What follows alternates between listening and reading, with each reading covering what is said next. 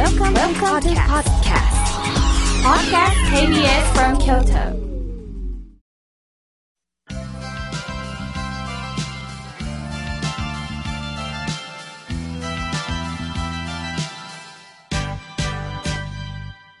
心が笑顔になるには栄養剤が必要です。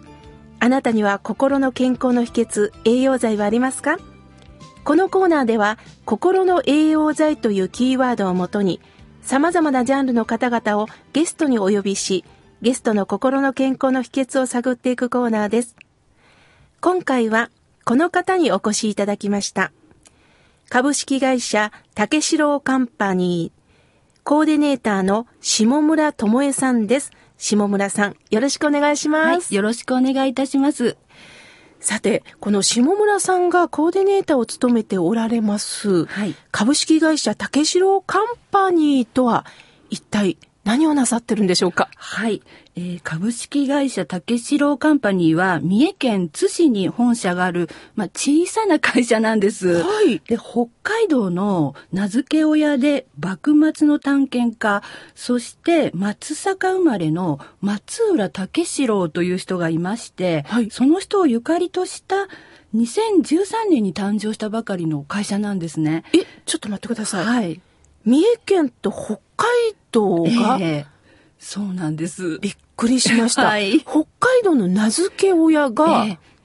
松浦竹城。竹城さん。そうなんです。で、あの、竹城カンパニーの事業の柱は、まあ、情報発信のお手伝いということなんですけれども、はい。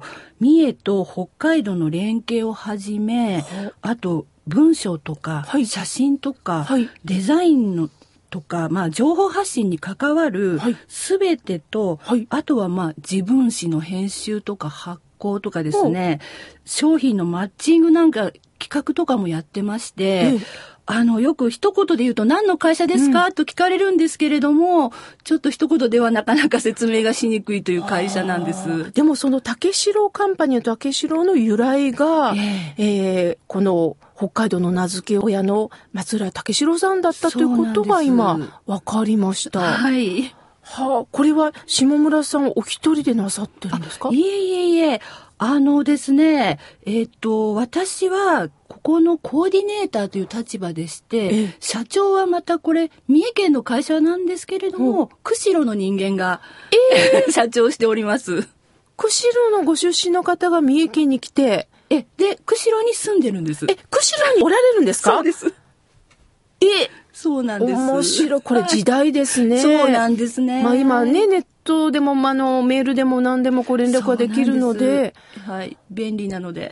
面白いですね。えでも、この下村さんはなぜ、この竹城カンパニーに縁があったんですか、えあの、まず私なんですけれども、まあ、三重県生まれ、はい三重県育ち、はい学校も大学も三重県で、はい。最初の就職も三重県という、もう本当にあの、はい。生粋の三重子というかですね、三重のおばさんなんですけれども、いえいえいえいえで、はい。あの、地方紙の新聞記者をしていました頃、はい。たまたま松浦竹四郎の生まれ故郷であるはい松阪市の担当をしてまして、松阪には竹四郎記念館という竹四郎のいろんなものを展示しているところがあるんですけれども、はいそこの担当というかね、取材はしていたんです。はい。でも、うんまあ、竹四郎のファンというわけでは、その時はなかったんです。えで、2011年にですね、えっと、私の記者の生活っていうのが、まあ自分の意思ではなくて、会社都合ということで、ある日突然記者生活が終わってしまいまして、えーで、それはもうあの、全く予期せぬ出来事で、あの、実は私、あの、男の子が一人いるんですけれども、子供が小さい頃に離婚してまして、でもう全くその、名実ともに路頭に迷ってしまったという経験があるんですねそう。ですか。ええで、その時にですね、あの、自分ができることは、もうた仕事はなくなったけれども、自分ができることって一体何だろうと考えた時に、えまあ私にはまあ書くことと写真を撮ること、もうそれ以外ないなということで、まあとりあえずフリーの道をまあ選んだわけなんです。えで、記者時代にすごく大切にしてくださってた市役所のある幹部の方が、いや、下村さん、これからは SNS の時代だよと。で、そういう仕事をするんだったら、何か SNS をやった方がいい。そうすると、つながりもできるかもしれないよっていう、まあ、そういうふうにアドバイスくださいまして、で、Facebook をまあ始めたんですね。はい。で、そのフェイスブックで、たまたま、釧路の人とはい友達になりまして、えええ本当にたまたまだったんです。はそしたら、向こうの人がですね、はい。三重と言ったら、あの、松浦武四郎の生まれ故郷の三重じゃないかということで、話が盛り上がりまして、もともと、そのね、松浦武四郎は知ってたけど、そこまで興味はないのに、もう自分がどうしようと路頭に迷った時に、ええ。Facebook したなということで SNS でつながった、はい。その釧路の方が、何を言ってんだ？松浦武四郎じゃないかって言って、火がついたんですねえ。あ、そんなに有名なの？って。面白いですね。出会いって、背中を押されたんですえねえ。そうなんですねはあ。で、そこでまあ意気投合しまして、ええ。その方が、はい。まあ北海道、まあこれ全国組織なんですけれども、中小企業家同友会はい。という、まあ経営者の方々の団体があるんですけれども、そこのたまたま会員の方で、で、そこでまあ同友会という組織とつながったんですね。ええ。で、釧路にはなんと竹四郎さんの銅像があるよと。うん。で、しかも、釧路市の中小企業基本条例の全文には、うん。竹四郎のことが歌われてるんだということを、うん。その方に聞いて初めて知りまして、で、それで、こう、なんか釧路と三重というか、釧路と私というか、うん。距離が急に縮まったんですね。そうですか。ええ。で、あの、竹四郎さんご縁にね、何かこう、連携とかできるんじゃないの、っていうご提案をいただいて、ええ。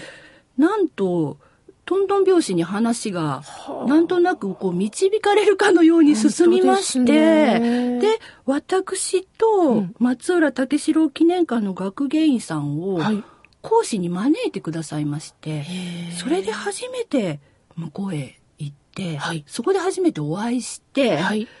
という歴史があるんです。で、その後、まあ、三重のみかんと釧路のまあチーズとかね、乳製品をこう物々交換みたいにして、ええ。お互いの土地でスイーツを作ったりとか、いろんなことをやったりしてたんですけど、まあ、それは全てボランティアベースの話でしたので、ええ。それを知った、まあ、当時の三重県庁の幹部の方が、はいいや、それはもう会社を作った方がいいと。アドバイスくださいましへて、ーそこで竹四郎さんから名前をいただいて、はい竹四郎カンパニーが設立されたというわけなんです。うわーなんかすべて糸でつながって、ええしかもなんか三重県の大物の皆さんがアドバイスをくださる。そうなんです。会社作ったらとか、ええ勇気ないですよね、えそこまでね。そうなんですね。ほうじゃあ会社として、はいあの、井村屋さんとはい。ご関係があるって聞いたんですが。えそうなんですね。あのー竹城が、えーっと、まあ、蝦夷地、当時、まあ、今の北海道ですねええ。そこで書き残し残した日誌を、今の人たちに読んでもらいたいと、まあ、日誌を現代語訳をしているんですけれども、薬日誌という釧路を探査した時の記録をまず出版していたんです。ええ、ええ。で、すごく好評で、他の日誌も読んでみたいっていう声をいろいろいただいてたんですけれども、あの、やっぱり小さい会社ですし、本を作ると言っても、なかなか資源がありませんでして、うんでね。で、そんな中で、2018年がうん、竹城生誕200年、で、竹城が北海道と名付けて150年という、あ、節目なんですね。節目の年ということもあって、ああ、なんとか日誌を次に作りたいなと考えていた時にですね、あの、たまたま竹城が残した十勝日誌を思い出しまして、ええそうだ、まあ、十勝といえば小豆だと。うん。で、小豆を、まあ、三重で小豆と言ったらもう井村屋さんじゃないか、で、井村屋さんは竹城の生まれ故郷の松坂の創業ということを、はい。まあ、自分で、まあ今思ったら勝手に自分でひらめきまして、で、それはちょっと女性のお願いをしてみようということで、はいはい。あの、竹城が大の豆好きだったというエピソードも添へええ。て、お願いをしたという経緯があるんです。で、その時の井村屋さんの反応はどうでした？あのですね、まず、松浦竹城というのは、あの、三重県であまりメジャーじゃない。でも、あ、なるほど、そういうお話ですか、ということえでえ、竹城記念館にも一緒に足を運んでくださって、あの、しかもお話をしてたら、十勝にはなんと契約農家さんもいらっしゃるということ、えそれと井村屋さんが創業120年、はい。で、会社設立70年という節目の年を迎えられるということで、ええもうこれはでは、あの、もう女性いたしましょうということで、快諾いただいたということなんです。そうなんですか。はあの、井村屋さんはやはり、あの、その小豆の生産者さんをものすごく大切になさってますよね。ねはい私も何度か会社にお邪魔した時には、生産者さんとの記念撮影のお写真とかも置いておられて、えはいやっぱりここが私たちの会社を支えてくれてるって思いをお持ちだから、そうなんですそれがまた竹城カンパニーさんとの思いとつながったんですね。ええそうだと思います。はい実際私も今、十勝日誌というのをね、はいあの、拝読させていただいてるんですが、まあ最初はね、本当にもう松浦武四郎さんがもう歩きに歩いて、また絵がすごく上手な方なんですね。そうなんです。それで、竹城はですね、編集者としての能力がかなりあった人で、絵も上手なんですけれども、はい人に読んでもらうために、当時人気の絵師にはい、わざわざまた後から絵を描いてもらって、これは人気の絵師が描いている絵が入ってる本だよっていうふうに売ったと言われてるんですね。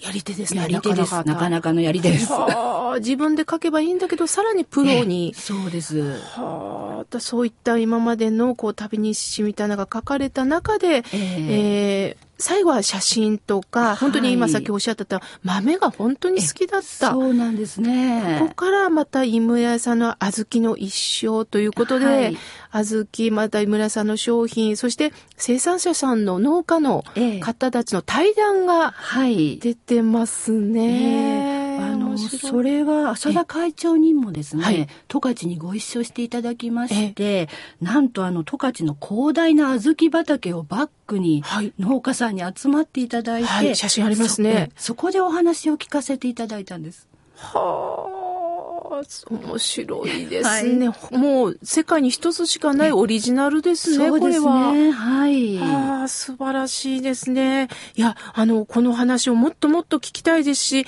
あの、来週もう一度来ていただけないでしょうか。え喜んで、あーあはい。りがとうございます。